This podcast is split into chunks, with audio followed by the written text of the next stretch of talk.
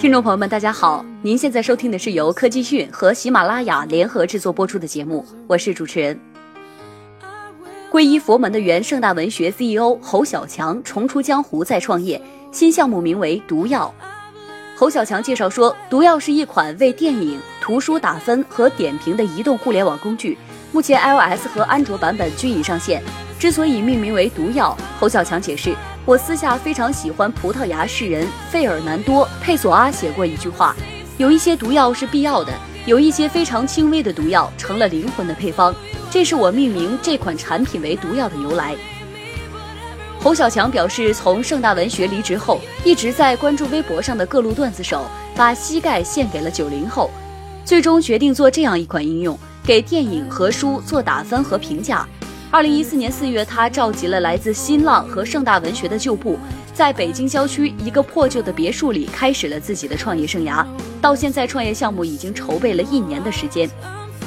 按照他的想法，毒药未来会成为中国人独立评价的一个共享平台，会有中国最大的电影图书数据库和不断完善的电影票房和首次公布的图书销售数据。看完侯小强的介绍，影评加书评。这不就是移动版的豆瓣吗？豆瓣在切割成十多个移动 APP 推出后，被移动互联网大潮打的是晕头转向。毒药能否弥补我们心中的遗憾呢？侯小强自述全文：今夜我是去赴一场并不存在的约会。二零一三年十二月，当我带着一身伤病离开了为之奋斗近六年的盛大文学之后，我还以为我可以远离江湖，过上安逸的生活。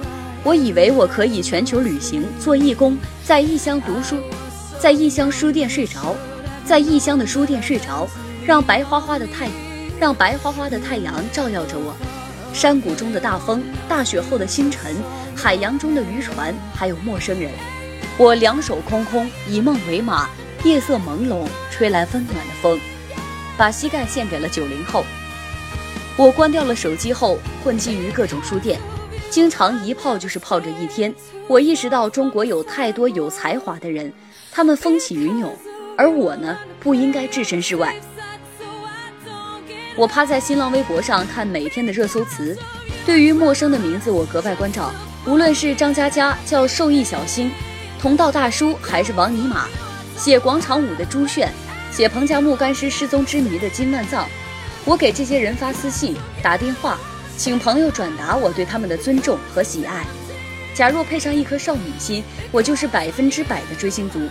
只是我追的不是一线明星偶像，也不是文坛的巨擘，而是九零后二次元漫画家、段子手、创业家。每天见一位，一年的时间见了近百人。一次办公室来了一位年轻人，我为他开门，然后跑前跑后的为他端茶倒水，与他合影。一位老友目睹了这一场面。沉默不语，直到离开的时候，才按耐不住对我说：“你现在混得有这么惨吗？”这一年我断绝了几乎和，这一年我断绝了几乎和所有老朋友的联系。大概在朋友们的眼里，我也就就此沉沦了。这一年体会到的人情冷暖，超过了半生所听说的故事。拿千万年薪，还是从零到一。我接到了一些行业大佬的邀。我接到了一些行业大佬的邀约，邀请我加入到他们的企业中。有人许以千万年薪，我知道再回到江湖，依然会有朋友回来，可以继续风光，可以过上体面的生活。可是我已经知道，那不是我想要的生活。我不喜欢被主宰的人生。我生性温和，但是我知道，在我的内心住着一个喜欢折腾、极其偏执的人。选择了这个人想过的人生，可能会很狼狈、很辛苦。会遇到无数的困难，会犯很多的错误，也会失败，也许会一事无成，但是那又怎么样呢？我从来没有怀疑过，如果飞不起来，那就跑；如果跑不起来，那就走；如果连走都走不起来，那我就爬，那就爬。无论做什么，你必须要前进，必须要付出超于其他人的努力。我确实渴望成功，因为成功就可以负担起自己的内心对家庭、对社会的责任。就拥有了能量，会更有尊严。但是这次我打算自己来，我打算做一款便捷的为电影和书打分和评价的移动互联网工具。我希望他能够给好书和好电影写颁奖词，为差书烂片写墓志铭。我希望每个人不做沉默大多数，可以遵从自己心意，不受他人影响的评价。我希望他能够杜绝水军，一人只能评价一次，只有实名认证才能打分，每一票都有来历。我希望那些有才华的人可以在这里丰衣足食，成为真正的独立书评人和影评人。每天早晨醒来最陶醉的事情，就是看到我的一千免费民工又写了多少条新内容。他们见缝插针，不辞辛劳地为浩瀚如烟的图书与电影撰写着一条条精彩的评语。哈佛大学物理系博士苗谦为《小时代》打了八分，理由是他重新定义了电影。新闻联播主播康辉陪同习大的出访都不忘来一篇土耳其的影评。入围戛纳短片单元的美女左左，一个月就获得了打赏近五千元。知名天使投资人王功权看左耳竟看得泪流满面。我参与到他们的情绪中，如同经历我的人生。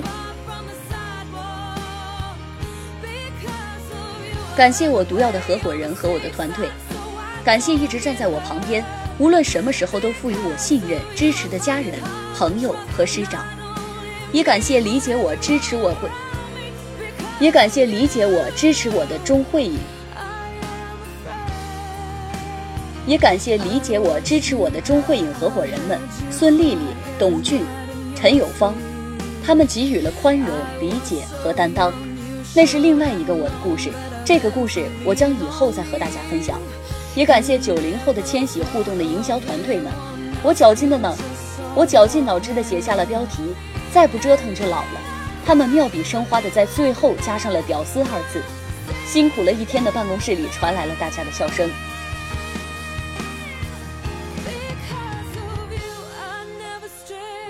好的，今天的节目到这里就结束了，感谢您的收听，我们下期再会。